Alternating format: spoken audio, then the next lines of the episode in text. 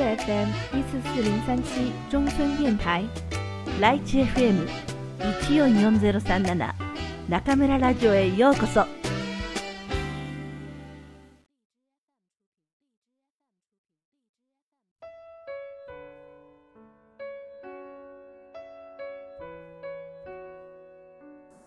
シュナの旅宮崎駿旅立ちいつの頃かもはや定かではない。遥かな昔かあるいはずっと未来のことだったのか。氷河がえぐった古い谷の底に時から見捨てられた小さな王国があった。人はなぜこんな土地に住み着いたのだろう。山から吹き下ろす風は薄い空気をさらに薄くし、日の光も谷を温めてくれない。乾いた土をひっかいて、日は冷えの苗を植えても、痩せた大地はわずかな実りすら出ししぶる。ヤックルは乏しい草にいつも植え、なかなかこう産もうとしない。それでも人々はささやかな収穫に感謝して生き、朽ち果てるまで働いて死んでいく。なんて悲しく貧しい人生だろう。なんて美しく無慈悲な自然だろう。少年の名はシュナ。やがてこの王国を父から受け継ぐべきものだった。見たことのない服装の異国の男は疲労と上で死にかけていた。この谷を訪れる客は稀であった。稀人は客人として丁寧に扱うのが谷の習わしだった。谷一番のおばばのまじないと薬草でも、もはや旅人の生命をつなぎ止めることはできなかった。今宵の月の入りとともに、長い苦しみから解き放たれましょう。旅人はシュナを死の床に招いた。私は、この地の遥か東方にある小さな国の王子だ。国は貧しく、民はいつも飢えに苦しんでいた。そなたのように若かったある日、私は一人の旅人と出会った。男は首に捧げていた小さな袋を取り出し、シュナに示した。袋にはシュナの見たことのない実が入っていた。その旅人が私にくれたものだ。この穀物さえあれば、人民は決して飢えず、豊かに平和に暮らせると。その実は大きく重かった。西の彼方、大地発るところに黄金の穀物が豊穣の波となって揺れる土地があるという。シュナは言う。私たちの日わびえの実は小さく貧しい。この種をもらえまいかあげてもよいが、この地にまいても無駄だ。この実は殻を剥かれてすでに死んでいる。生きている種は黄金の殻に包まれ美しく輝いていると聞いた。私は人民の暮らしを覗きたいと考え、今日まで金色の種を求めて旅を続けてきたが、もはや年老い、力も尽きた。旅人はシュナの心に熱い思いを残していった。それ以来シュナはじっと西の方を見つめていることが多くなった。父や長老たちは心を痛め、シュナを諭した。貧しくとも、それが我らに与えられた天命なら、この地に抱かれて埋もれるのも人の道だと。しかし、旅立つ時が来た若者を誰が抑えられよう。長老たちは深く探索した。女たちはいつもの狩りにしては多すぎる弾丸の数を見て、シュナの決意が固いのを知った。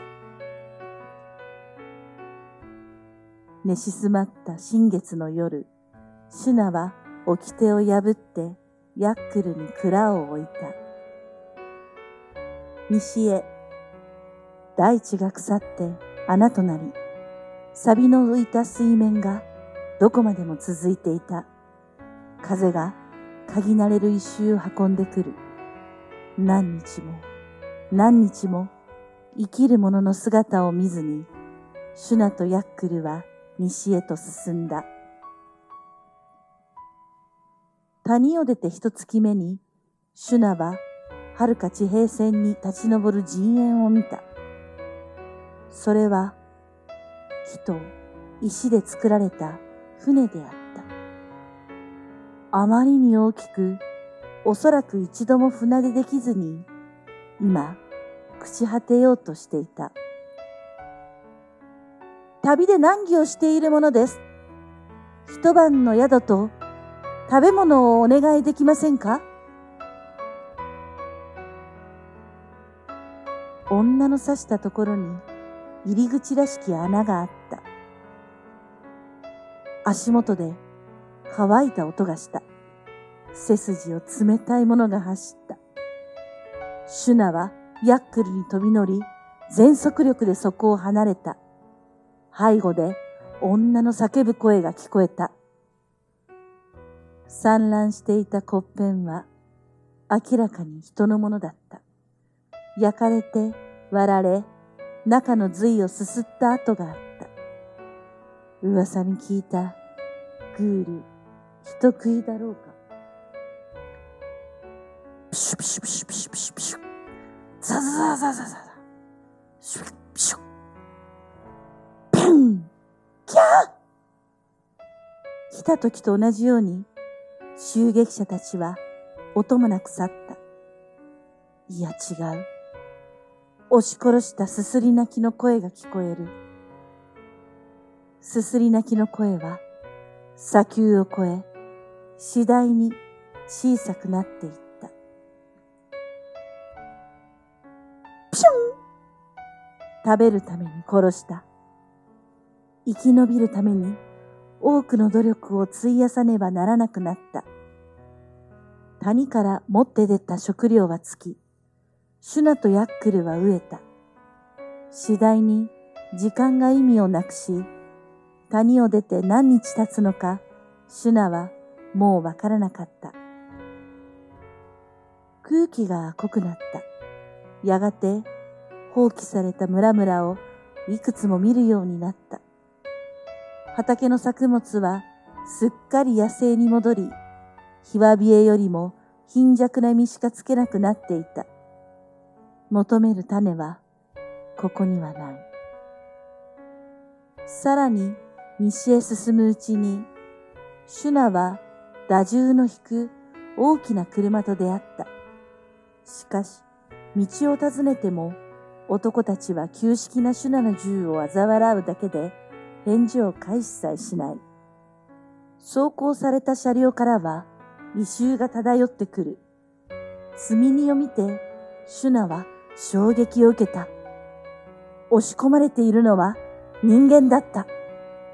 一体何があったのだろう。同じような車と何台もすれ違ううちに、荒れた平地に広がる街が見えてきた。途上を見て、四方に開かれた大門を車や人がしきりに出入りしていた。林立する塔は崩れ始めていたが、城内はシュナが初めて見る賑やかさだった。何ということだろう。この町で取引される主な商品は人間なのだ。こんなところに求める種があるはずはない。食料を手に入れたらすぐにここを立ち去ろう。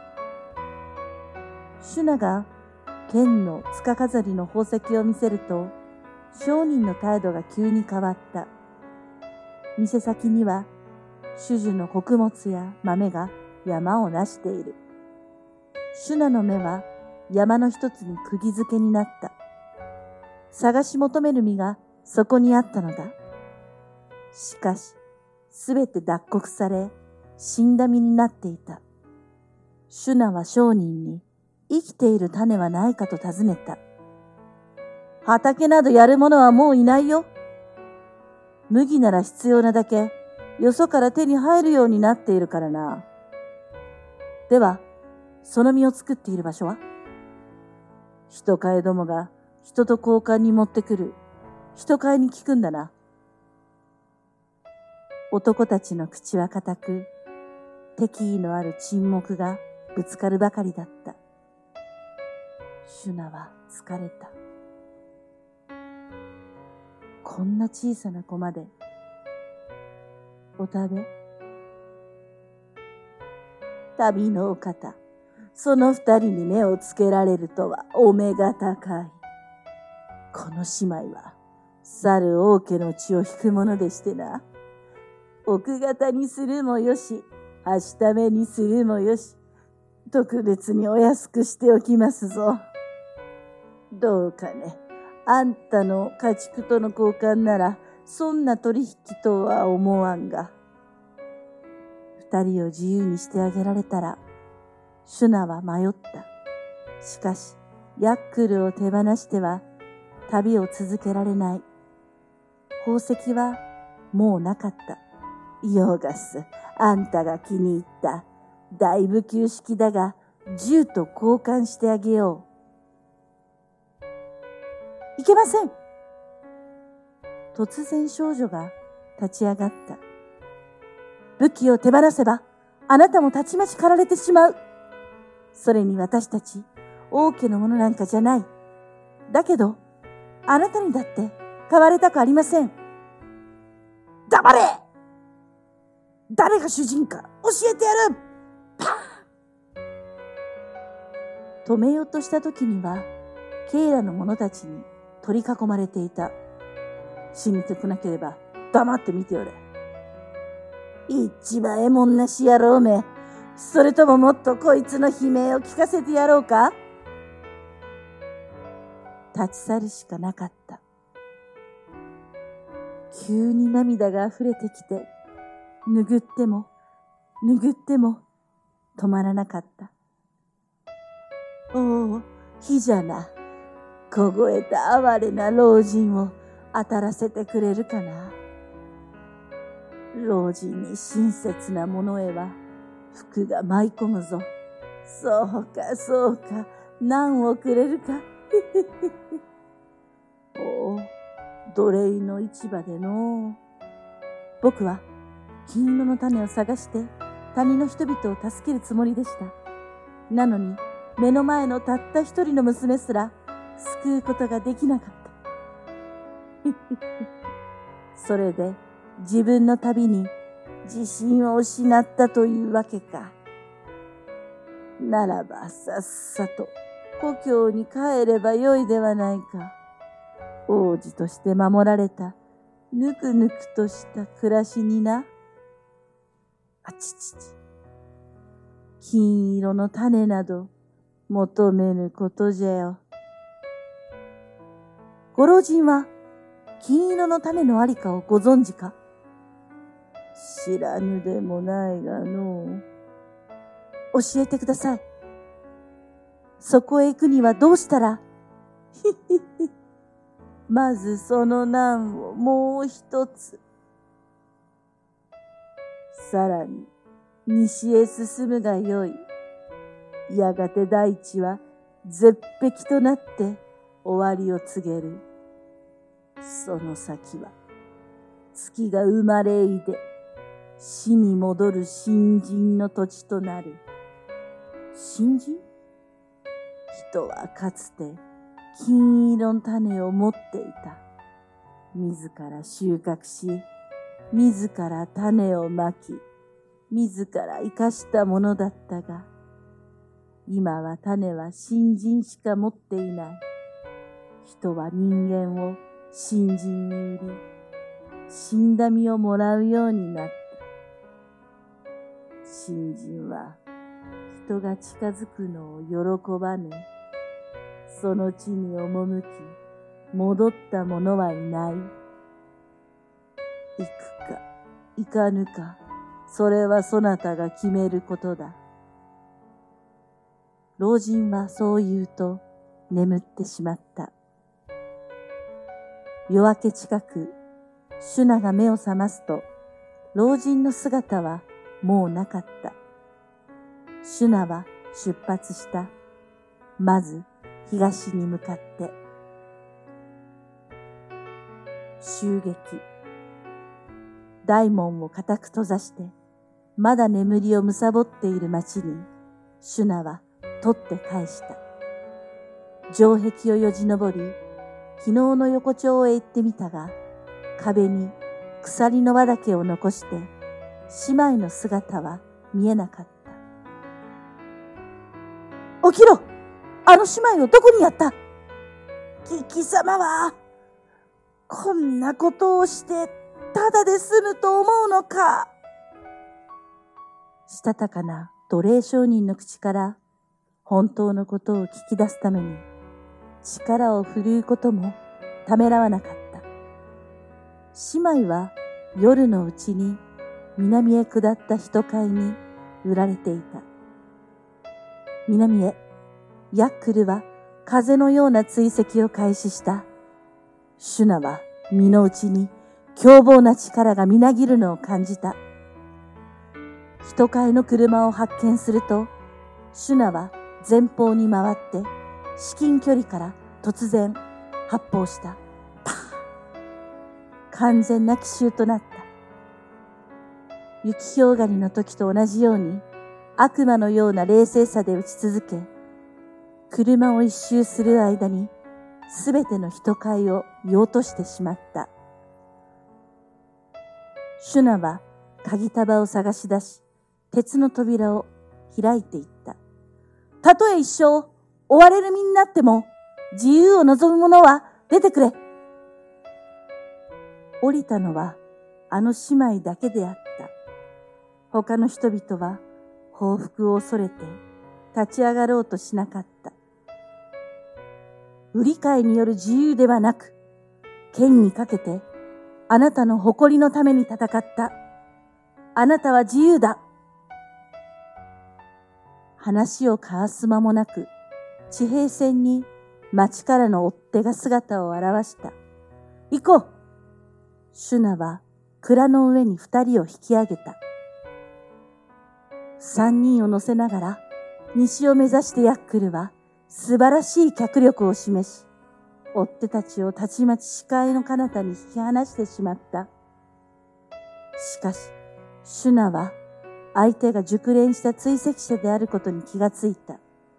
彼らは決して急ごうとしていない。彼らはヤックルが疲れるのを待っている。シュナは地平線の影を縫いながら着実なペースで足跡をたどってくる追跡者の存在を背後に感じ続けた。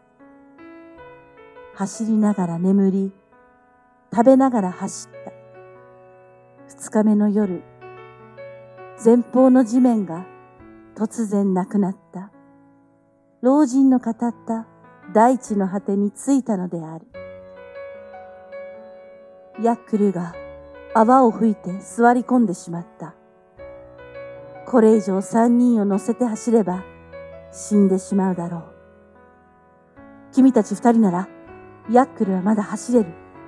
僕はここに残って奴らを食い止めます。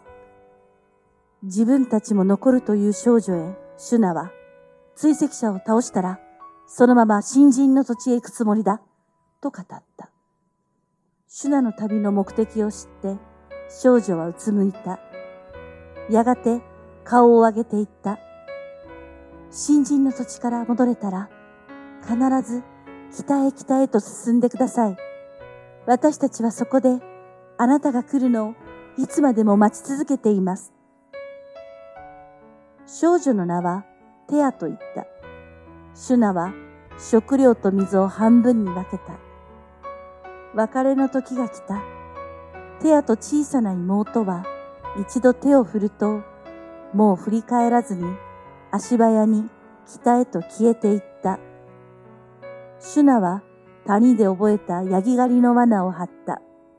崖の縁を囲んで小石の小さな山をいくつか作り、薬法を仕掛けると砂を掘って身を潜め静かに待った。ザッザッザッザッザッザッザッザッザッザッザッ。最後尾が罠に入るや、シュナは立ち上がった。パンパンパン銃弾が正確に仕掛けた薬砲を次々と撃ち抜き、轟音と閃光の罠が締め上げられていく。獣たちは慌てふためき、崖へと走った。その時だった。百の月が集まったような青白い光がシュナを包んだ。それは輝く巨大な顔であった。素晴らしい速力で天をよぎっていく月だ。長大な光の尾を引いて、それは彼方へと消えていった。闇の中に一瞬対岸が影となって浮かんだ。新人の土地だ。老人が語った月が生まれ、死にに戻る土地。あそこにこそ求める金色の種があるに違いない。